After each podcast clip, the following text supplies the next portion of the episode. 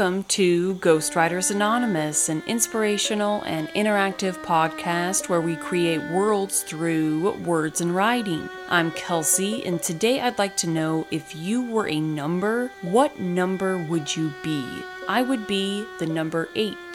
So today I would like to share with you my villain. This is going to be a drafted scene from this book that I'm trying to write, and this character has lived in my head for a while. Very early on, on some of our first episodes, I had shared a tiny little short story about this secret in the desert dunes, and the secret that the desert held was a name, and that name was Abu Gham. Well, Abu Gham is going to be my villain in this book. I always knew I wanted to put this character somewhere, I just didn't know where, and I didn't know what sort of character he would be. Originally, I imagined him to be a hero, but he just really wanted to be a villain. And I remember thinking that's such a strange concept that a character is telling you who they want to be and how they want to be. They sort of live in you in a way, and the more I write, the more I learn about them, and I actually enjoy learning about them. It's so fun, it's like I'm getting to know them. This scene is kind of heartbreaking to me because because it's the first scene so far that we meet him, and it's also the first scene that he dies.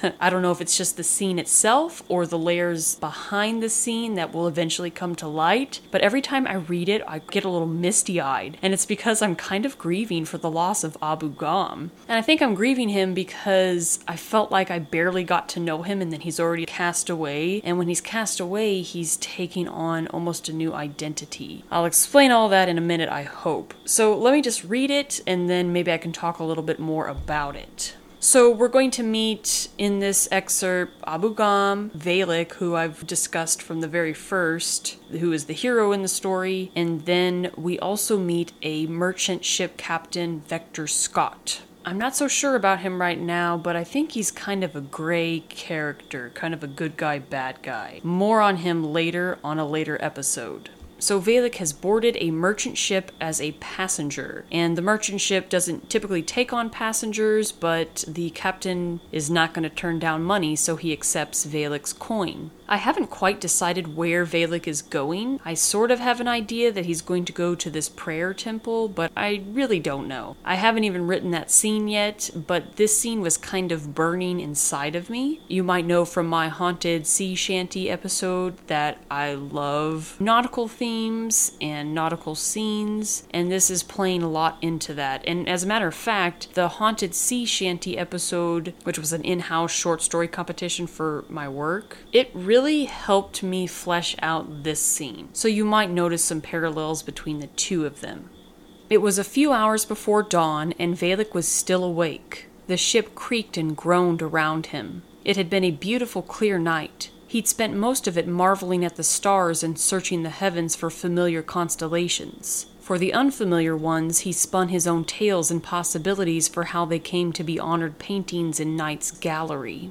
By now, thick fog was starting to roll in at intervals. There was a drowsy stillness to the air. It made Valek uneasy. He knew how dangerous fickle weather could be. To assuage his whisper of worry, Valek fished a coin from his belt pouch. Then, pausing for reverence, he flicked it into the deep blue and purple below, payment for safe passage.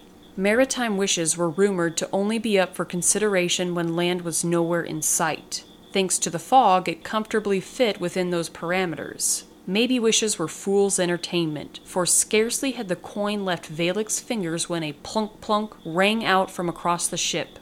Valek whirled from his meditations to see two metal hooks bite into the starboard railing. A voice from the mizzenmast plummeted to the deck. Pirates! Plunk plunk.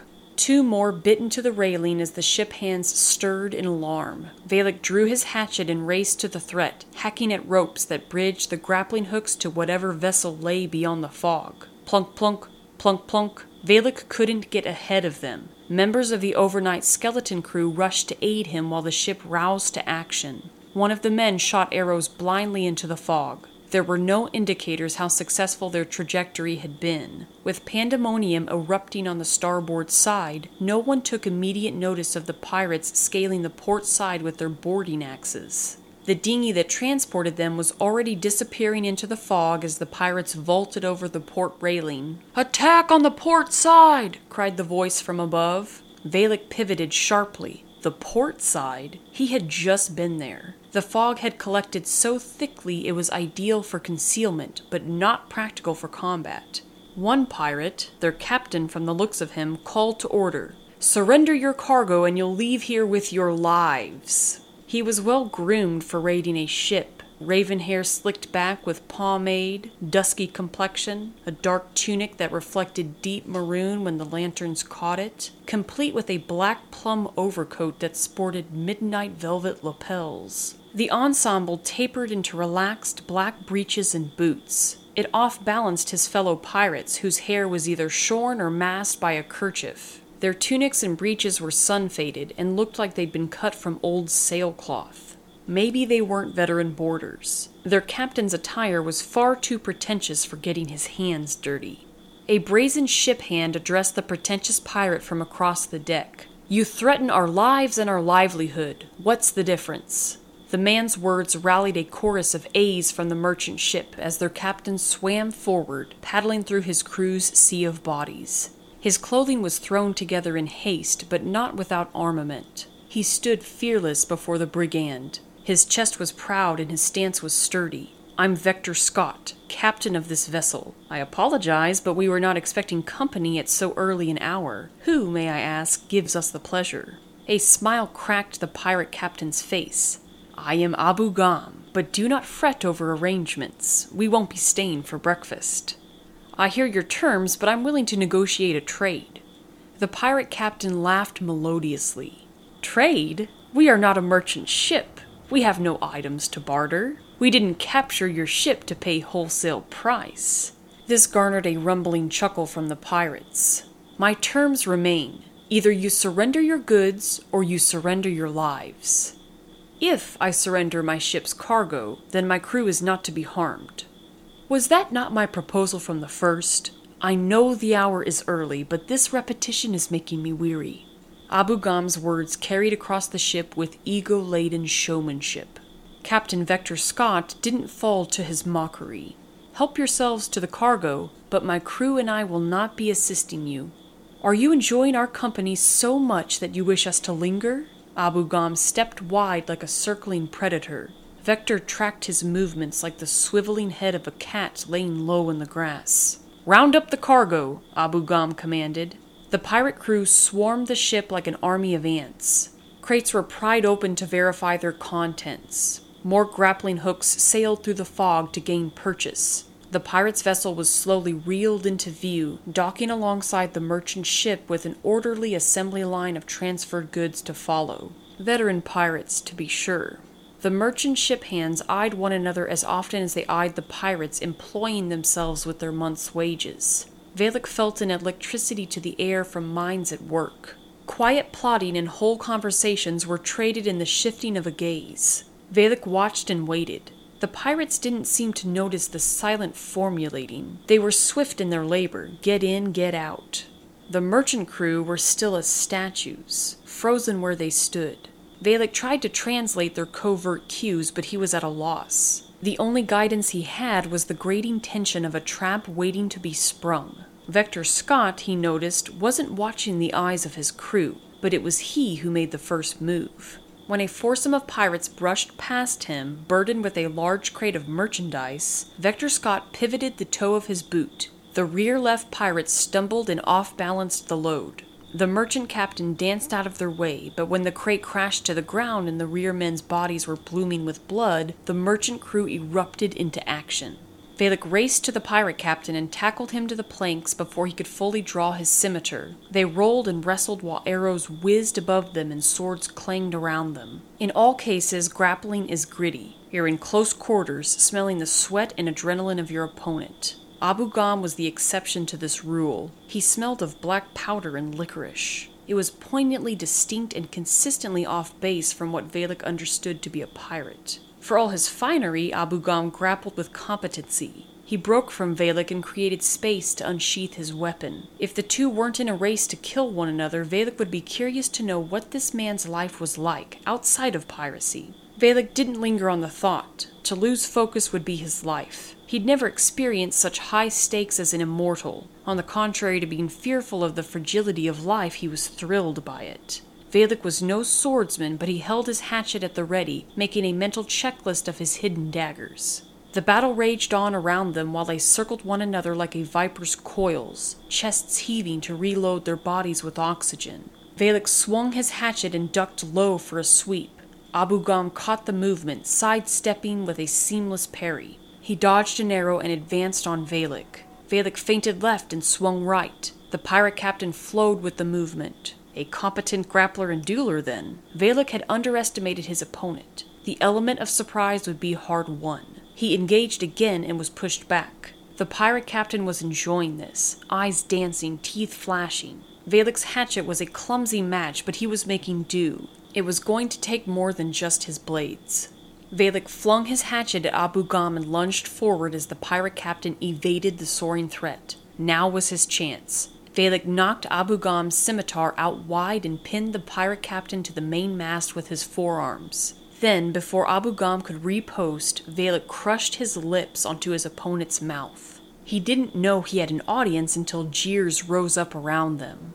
While Abu Gham sputtered in shock, Valak slipped a dagger between his ribs and hauled him overboard. The pirate captain crashed beneath the waves in a tumult of vertigo. He clutched at his chest and involuntarily inhaled the briny water. He kicked and thrashed, choking on another surge of water. Just as the sun broke over the horizon, darkness closed in on him, pulling him under. He flung out his hands, hoping to break the surface. Blood spilled from his heart, and the water lapped up his life force like a hungry sea dog. His body slowed to listlessness. Then a bony hand reached out from the darkness. And then there's a break.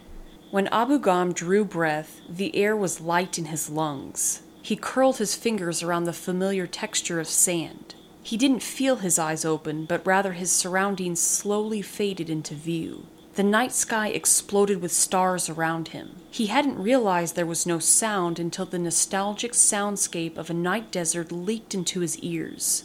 A breeze drifted past, kicking sand across his face. Familiar smells cascaded into his nostrils. He shielded his eyes from another gust of wind-blown sand and discovered his body was sopping wet, despite him feeling as dry as the desert breeze. He sat up, revolving his gaze to a desolate landscape of shifting sand dunes that met with nothing but the night sky. He thought he saw something erect in the distance, not a person. It was stationary. A narrow building? He stood up with ease, feeling as light and fluid as mist over the water. So light, in fact, that he patted himself down to confirm that he was still there, a solid form. When he stepped toward the structure, he found that he was quite rapidly standing immediately before it. It was as if they both rushed to meet one another in the blink of an eye. The lack of space and time continuity knocked him off balance, causing him to sway, like he was standing on a dinghy in undulating waters for the first time. The narrow building he discovered wasn't a building at all. It was a simple door fitted snug within its frame. Nothing extended beyond it but the desert and the sky. Curiously, he stepped behind it. Nothing. He reached for the knob and tested it. It turned effortlessly. He pushed it open to reveal the desert and the night sky, precisely as one would expect.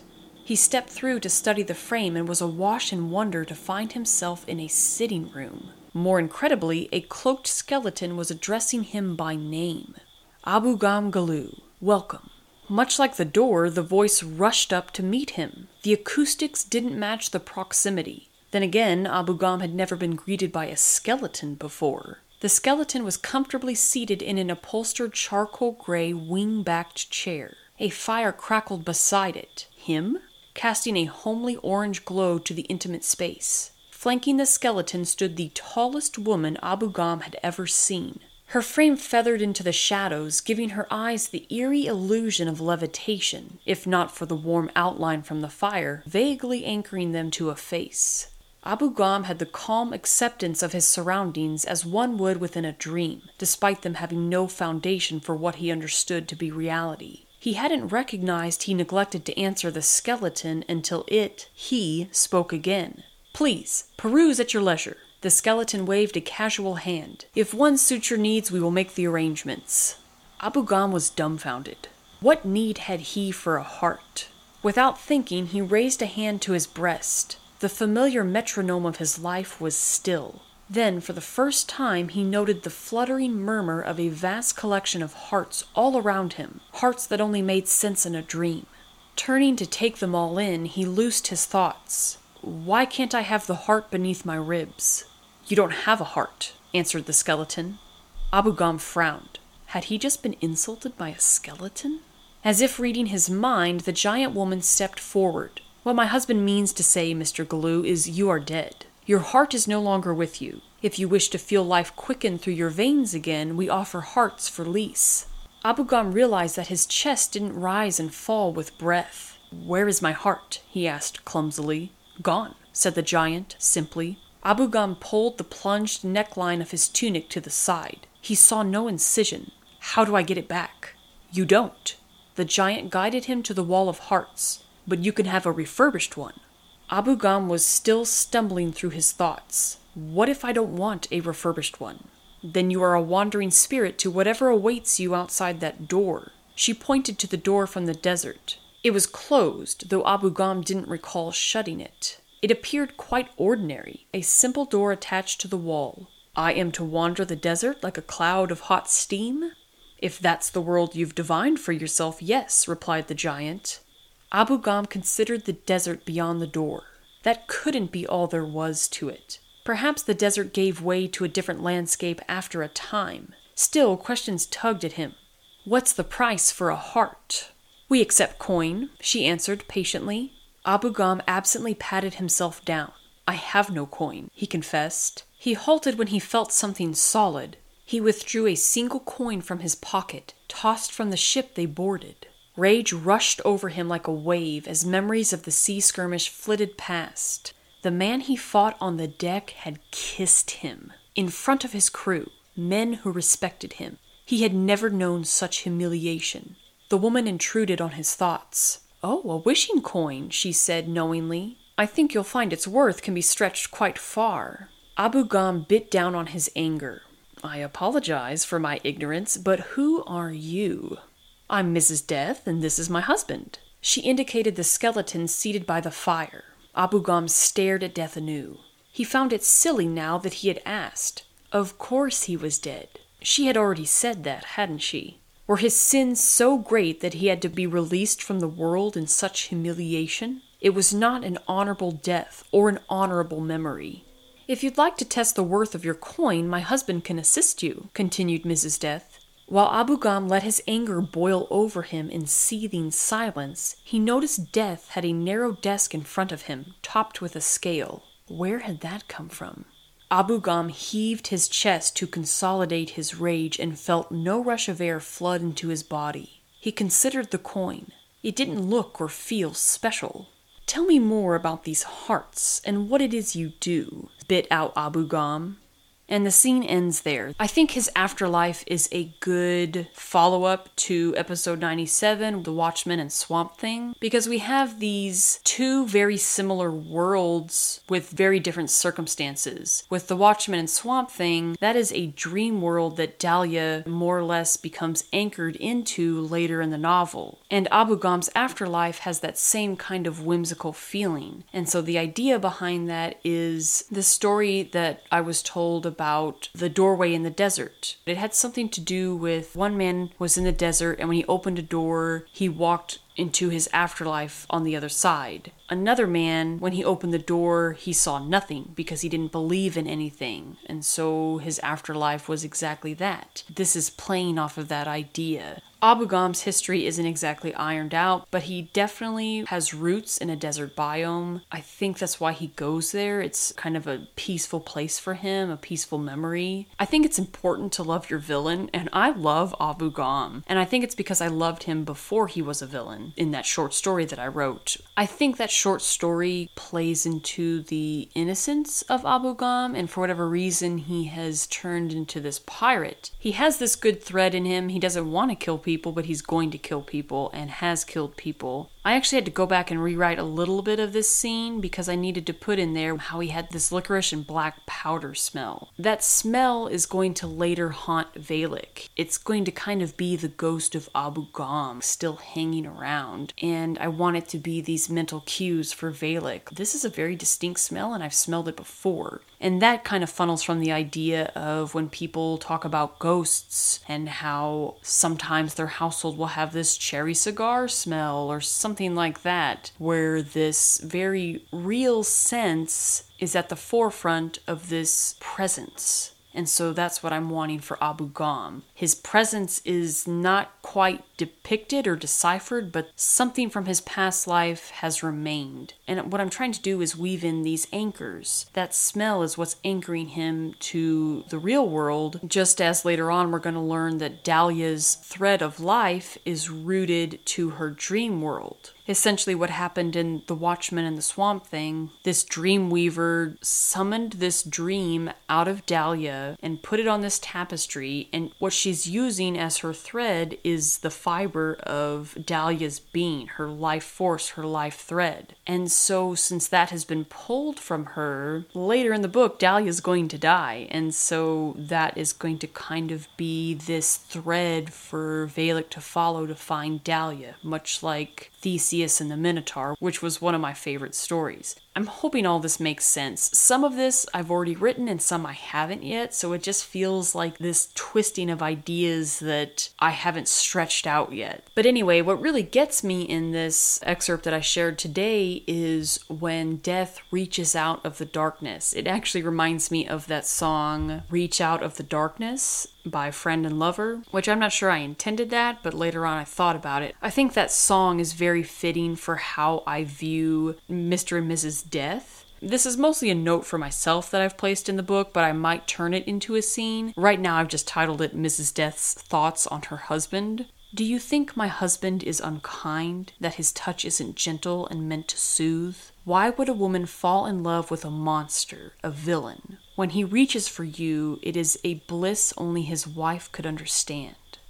And so there seems to be this unintentional theme of monsters and love and loving a monster, which is so Beauty and the Beast. And I don't know if that's just a very easy theme to discover in something or if that's just a theme that I seem to want to write, but it's there. And it's really interesting. I've learned how masterful books are. I feel like you don't really know what you're doing as you're writing, or at least I don't. Then I'm seeing these things organically connect, and then I'm seeing things that, oh, maybe I can connect this later on. And that's kind of the fun in it. But when Abu Gham wakes up in this desert world, in this in between, this limbo, this afterlife, whatever you want it to be, it reminds me of the very beginning of the song Pure Imagination from Willy Wonka and the Chocolate Factory with Gene Wilder. This song is very off kilter. It seems playful, but also not quite right. And that's exactly how I feel this world is. He's at peace in this place, but it's just not right. And so he's kind of discovering it slowly. His senses are slowly coming to him. And I really like how we go from almost a sensory overload scene, he's in the middle of battle, to absolute silence and then a slow quickening. So, the very first episode that I shared sections of my draft was Death and the Mrs. And in that, Valak is in the same heart chamber as Abu Gham is, but they have very different experiences there. When Valak comes, he is an immortal trying to buy his way into a mortal life, and Death really doesn't acknowledge him. He doesn't greet him by name. He doesn't really pay attention to him until they're doing the business transaction. But here, Abu Gham is greeted by Death by name. And that just goes back to in that scene with Valak, Mrs. Death explains, You want to be immortal? I hope you know what you're doing. I hope you've thought this through. This isn't something that anyone has ever done. It's just something people talk about doing. It's a flight of fancy. My husband doesn't know you because you're an immortal but he will come to know you as he knows every mortal life. And he knows mortal life because he's the one who's reaching his hand out to take you to the other side. He's your friend, more or less. I really wanted to put across here that death is not the villain. That song, Reach Out of the Darkness, it's a song about people getting together and having a good time. I think it's so groovy now that people are finally getting together. Think it's wonderful how it's supposed to be this lighthearted thing. I think he and his wife complement one another in how they interact with people. Helpful, not damning. So, as I was reading this just now for this recording, I was getting these flash images of the villain in Zorro, how he's wearing at the very first scene. I remember it as a velvety overcoat or dress coat. That's kind of what I envision Abu Gham wearing. It's been probably like a week since I've gone back to this and worked on it. I'm always so scared that I'm never going to get back to it, and so that's why I do these episodes to keep up with it. If you guys are writing something or you want to share thought on an episode, please email us at gwritersanon at gmail.com. Our book club episodes are in the works. I just have to get them edited and then we'll release them. I'll catch you guys next week. Thank you for listening.